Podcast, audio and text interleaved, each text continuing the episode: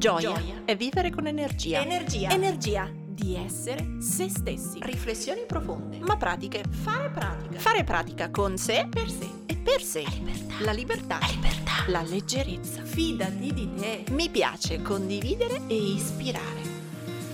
Ciao, sono Silvia del Corpo e la Mente, psicologa e psicoterapeuta. Qui metto tutto il mio spirito, i miei studi e la mia pratica per crescere insieme a te.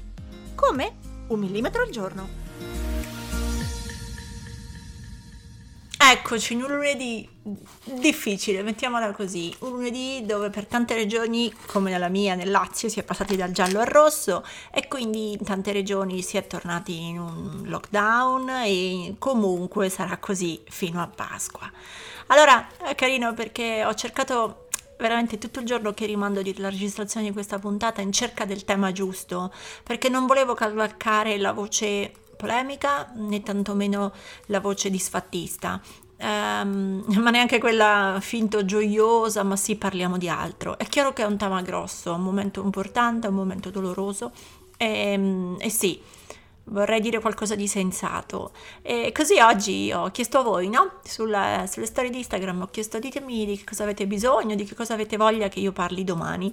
E mi sono arrivate tantissime risposte, tantissime a, mia volta, a vostra volta domande. Quindi questa puntata vuole rispondere ad alcune di queste. E, ehm, preparatevi già perché non è la, la puntata con i consigli operativi, ah facciamo, diciamo, è più una puntata della Silvia emozionata, della Silvia filosofa, della Silvia che oggi prova a raccontare il modo in cui vive lei questo periodo, queste faccende, non perché sia il modo giusto, ma perché magari può essere di spunto per qualcuno. Quindi preparate la versione filosofa e forse un po' strappalacrime e cominciamo. Allora, in tanti, in tanti, in tanti mi avete scritto che la zona rossa chiaramente riattiva la tristezza, la rabbia e la fatica.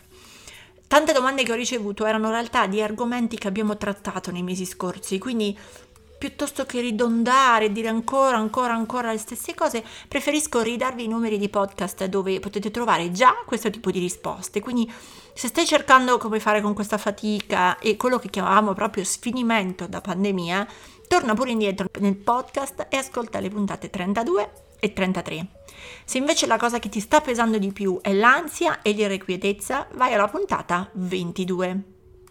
Un grande filone di domande poi era riferito al lutto, al dolore o a come trattare la morte in questo periodo e mi rendo conto che questo è un tema molto grande e forse non è il podcast lo strumento giusto, però avete ragione, siccome più di una volta me l'avete chiesto, devo pensare a come posso fare qualcosa che abbia senso. Mi avete poi anche chiesto in tanti come fare a gestire le relazioni in questo momento, il bisogno di stare in compagnia, il non voler più stare da soli o invece il bisogno di solitudine. E anche qua vi rimando a tre puntate scorse um, dove abbiamo trattato di la numero 19 stare a casa da soli, consigli, suggerimenti e cosa si può fare. Nella puntata numero 4 la differenza tra introversi ed estroversi e suggerimenti un po' per entrambi. Nella puntata numero 6 che cosa fare in caso di solitudine forzata e qualche consiglio. Quindi ecco, con queste prime indicazioni spero di aver intanto risposto alle domande più um, urgenti. E, um, tra tante la domanda che più mi ha fatto riflettere e il tema che mi avete proposto, che più mi ha fatto pensare, era una ragazza che mi chiedeva come fare a non perdere la speranza. Ecco, di questo voglio parlare oggi. Come fare a non perdere la speranza proprio in un momento così? Ehm, io Silvia mi sento una persona speranzosa, no? E mi sono chiesta, boh, l'ho imparato in qualche libro, in qualche teoria, ci ho fatto degli esercizi, e mi sento di dire di no. Forse ha più a che fare, forse, con un aspetto valoriale, religioso e spirituale, no? Nel, nel credere mh, mm, che ci sia qualcuno che poi gli dà una mano. Però, volendo restare proprio sul concetto di speranza e non di religione o di fede, facciamo un ragionamento. Ho pensato, ho avuto chiaro che secondo me la, la speranza è una scelta, spesso l'ho ripetuto, non è un esito, non è quando tutto va bene, appunto, di conseguenza sono speranzosa e quindi, come in questo caso, quando tutto va male non si può essere speranzosi. Ecco, la speranza è una scelta. È un po', ecco, per fare un esempio, è un po' come la gentilezza, no? È facile essere gentili quando gli altri sono gentili. È facile essere gentili quando siamo di buon umore è meno facile essere gentili quando ci girano le scatole o quando abbiamo una brutta giornata o quando le persone ci trattano male. Quindi allo stesso modo è facile essere speranzosi quando si hanno tanti soldi in un conto in banca, si ha la salute, si hanno un sacco di certezze. Eh, poi magari è meno facile essere speranzosi quando invece le condizioni esterne cambiano. Ma ecco, la speranzita, la, speranzita, la speranza non può essere una conseguenza, un esito, un date le condizioni precedenti. La speranza viene prima, a prescindere dalle condizioni. E, ehm, ieri Mm, mi avete visto nelle storie raccontavo che ho piantato un albero, sono andata qua nel parco dell'Appia Antica, in una zona dove siamo stati autorizzati, e ho piantato un albero, sì, in ricordo di mia nonna, spiango, e, mm, ma anche come segnale di speranza. Proprio in questo anno ho scelto di piantare.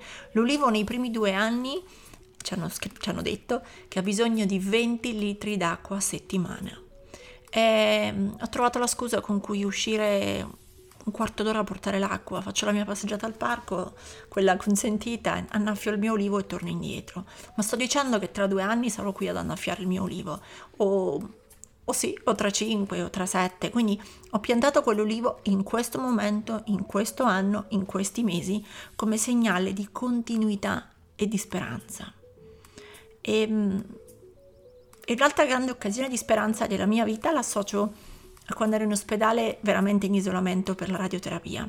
E, e lì sono sette giorni in cui si sta chiusi dentro, nessuno ti parla, sei radioattivo, non entrano neanche a portarti il cibo, ti lasciano il carrellino fuori dalla porta, nessuno entra, nessuno ti tocca, nessuno ti parla. Ecco, altro che pandemia.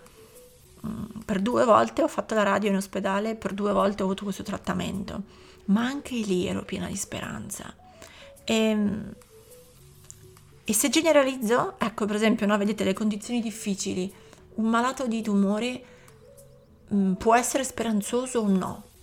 E non è, ecco, la speranzosità non è l'ottimismo, non è il vedere il bicchiere mezzo pieno, la speranzosità è di è qualcosa di più, di va bene, cerchiamo comunque il buono. La speranzosità è detto che fa schifo, coltivo comunque la fiducia che andrà meglio. Ecco, non ha a che fare con il bicchiere mezzo pieno, ha a che fare che il bicchiere è pure mezzo vuoto ed anche semivuoto, ma confido che pioverà, cascherà dell'acqua, qualcuno passerà a portare dell'acqua, qualcuno me ne verserà un po' e me ne regalerà un sorso, qualcuno mi cambierà bicchiere. Ecco, il bicchiere può essere vuoto o quasi vuoto, ma confido che poi, ecco, confido, ho, ho fiducia che, che qualcosa accada. Ora mi rendo conto che Bello, mi piacerebbe dire, ah, adesso tre esercizi per allenare la speranzosità. Non ce li ho, però ci possiamo ragionare un attimo insieme. E, ehm, e lì no, eh, vi facevo l'esempio del malato di tumore perché è un po' una malattia, appunto, senza pensare al Covid, seria, grave, ci sono passata, lo so bene, e, e può togliere la speranza, no? E, ehm, e in questo senso è come se dovessimo, no? Un malato di tumore non lo sa, non sa come andranno gli esami, ogni tre mesi, ogni sei mesi è in dubbio, esattamente un po' come con il Covid, non sai. In questo caso il Covid, se volete, è peggio perché coinvolge così tante persone, tutte insieme, mentre il malato di tumore, per quanto vedo tante persone nei reparti di oncologia, è più, come dire, più mm, un caso per ogni famiglia, un caso nella, diciamo, nel proprio gruppo, due, mentre adesso il Covid è dilagato, quindi la sensazione è che sia davvero ovunque, no? Però vale la stessa concezione, per il Covid non abbiamo grandi riferimenti, non ce l'ha neanche un malato di tumore, per il, um, il Covid non abbiamo statistiche o dati o previsioni del futuro, beh ce ne ha poche anche chi è malato di tumore, eppure esistono malati che coltivano la speranza e altri no. E non sto, ecco, l'altra differenza, così come la speranza non è l'equivalenza dell'ottimismo, allo stesso modo la speranza non è il nascondere le emozioni brutte. Cioè, si può essere arrabbiati, si può essere tristi e si può essere speranzosi. Non sono opposte come emozioni. Anzi, la speranzosità non deve cancellare il lato delle altre emozioni, non devi, ecco, che sia il malato di tumore o che sia oggi la, la paura della pandemia, non bisogna, per coltivare la speranza, fare finta che non si prova, quello che diciamo all'inizio, rabbia, tristezza o fatica. Anzi, la si prova tutte tanto a pieno. e in più si prova la speranza. Diceva Anna Frank, non penso a tutta la miseria, ma alla bellezza che mi rimane ancora. Ecco, questo allora forse può essere il primo dei suggerimenti che mi sento di dare. Uh, è vero che non possiamo fare mh, mm, fede, non ci possiamo ad appoggiare a quel senso di continuità, no? A quelle cose che abbiamo sempre fatto. E il rischio per la testa, lo dicevamo no? in quelle puntate, vi citavo prima il 32, la 33, dicevamo che a volte poi non potendo contare su quello che abbiamo sempre fatto, per il cervello va il, il blackout, cioè allora non c'è niente, allora è tutto sbagliato e, e si ostina a cercare di aspettare che ritornino le cose come prima anziché creare cose nuove, che creare pezzi nuovi. Quindi mh, mm, credo che anziché appoggiarci a quel senso di continuità che vorremmo a tutti i costi riavere e a quel senso di, come sento sempre dire, ritorno alla normalità, credo che abbia più senso parlare di novità, di creare scenari nuovi. E in questo senso mi sento di seguire il consiglio di Anna Frank e di suggerirvi di coltivare la bellezza oppure la curiosità o la frivolezza.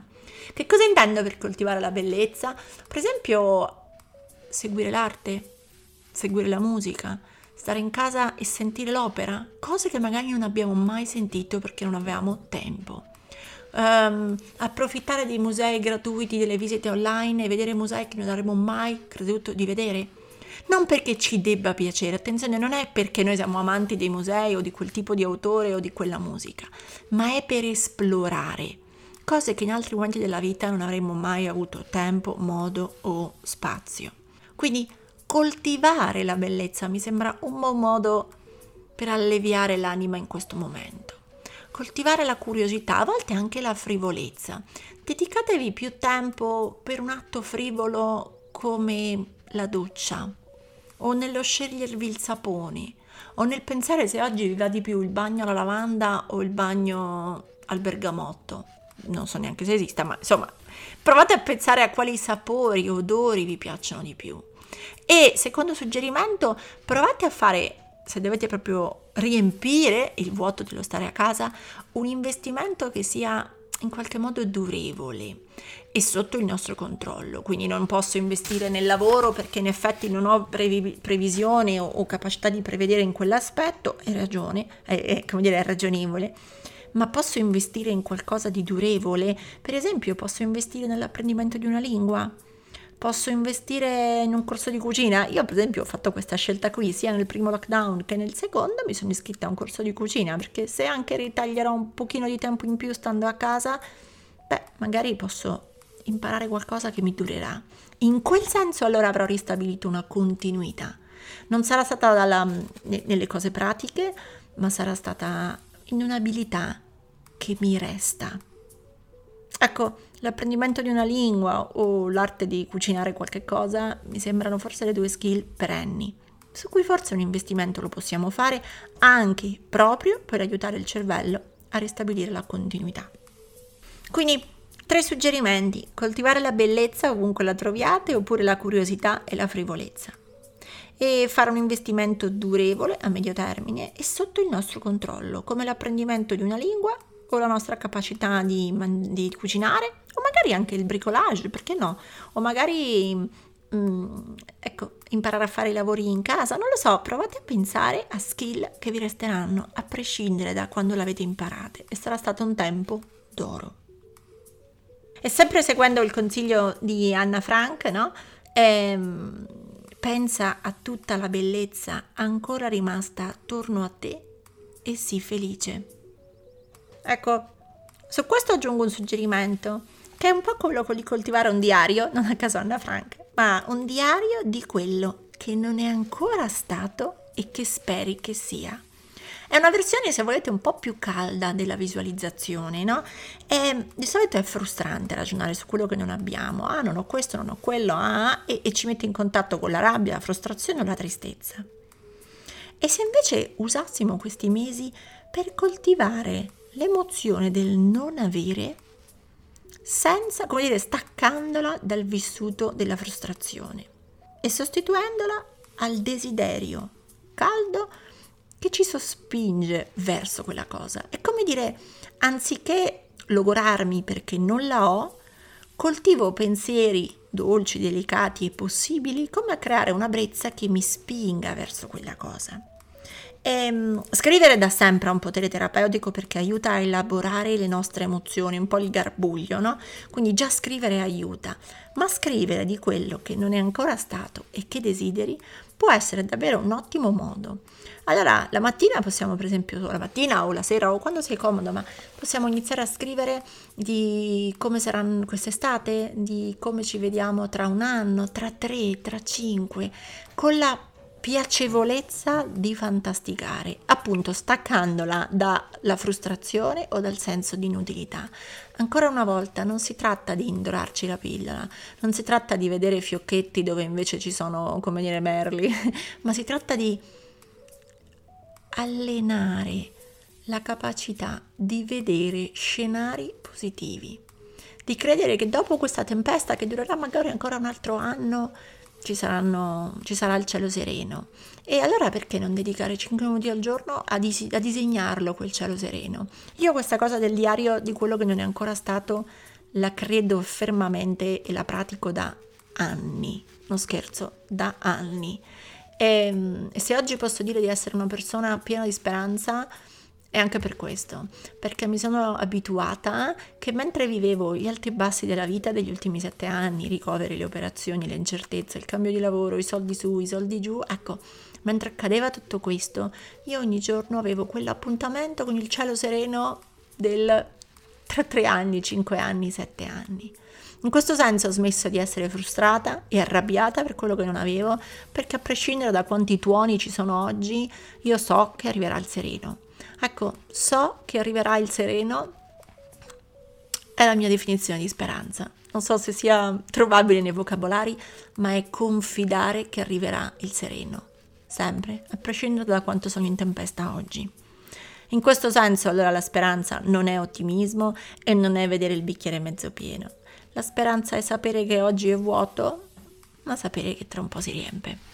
E a proposito di dizionari, mi viene in mente che nell'Atlante delle emozioni umane, il libro di mm, Tiffany Smith, eh, lei stessa dice a proposito della voce speranza che è un po' un salto verso l'ignoto. Si tratta di desiderare, sperare che le cose vadano meglio, eh, ma sappiamo che potrebbe anche manifestarsi il peggio, non è un'illusione, è una speranza. Provare speranza significa ammettere quanto poco controllo abbiamo noi su alcuni aspetti della vita. E questo ci rende vulnerabili, ma allo stesso tempo ci rafforza. Ecco, concordo al 100% con la Tiffany, ehm, la speranza è un'emozione e l'esperienza che ne possiamo avere, forse, non è del tutto in mano nostra. Conclude così lei il suo capitolo sulla speranza. E sono d'accordo, appunto, non voglio andare a parlare di religioni o di spiritualità, ma credo che allenarsi ad essere speranzosi, eh, come dire, è facile nelle giornate di sole, ma allenarsi a essere speranzosi significa che anche se sto passando la tempesta, che anche se c'è il Covid che per due anni perturba, credo, mi alleno, ho fiducia, spero appunto che poi tornerà al sereno. E quindi chiudo con forse l'unico vero consiglio, ma è che cosa possiamo piantare, coltivare in questo periodo di tempesta che ci resterà anche dopo? Che cosa tu, io, noi possiamo tutti coltivare affinché resti?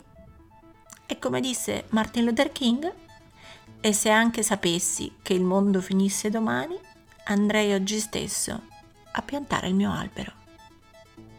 Lui lo piantava di mele. Tu che cosa puoi piantare? Ora tocca a te! Metti in pratica il tuo millimetro e condividi questa puntata sui tuoi social con l'hashtag un millimetro al giorno. Tagga il corpo e la mente così potrò seguirti anch'io. E ti ricordo che mi trovi su Instagram, YouTube e Facebook sempre come il corpo e la mente. Se vuoi aiutarmi, lascia una recensione a questo podcast. Ogni tua parola è preziosa, è preziosa. Ci sentiamo al prossimo millimetro.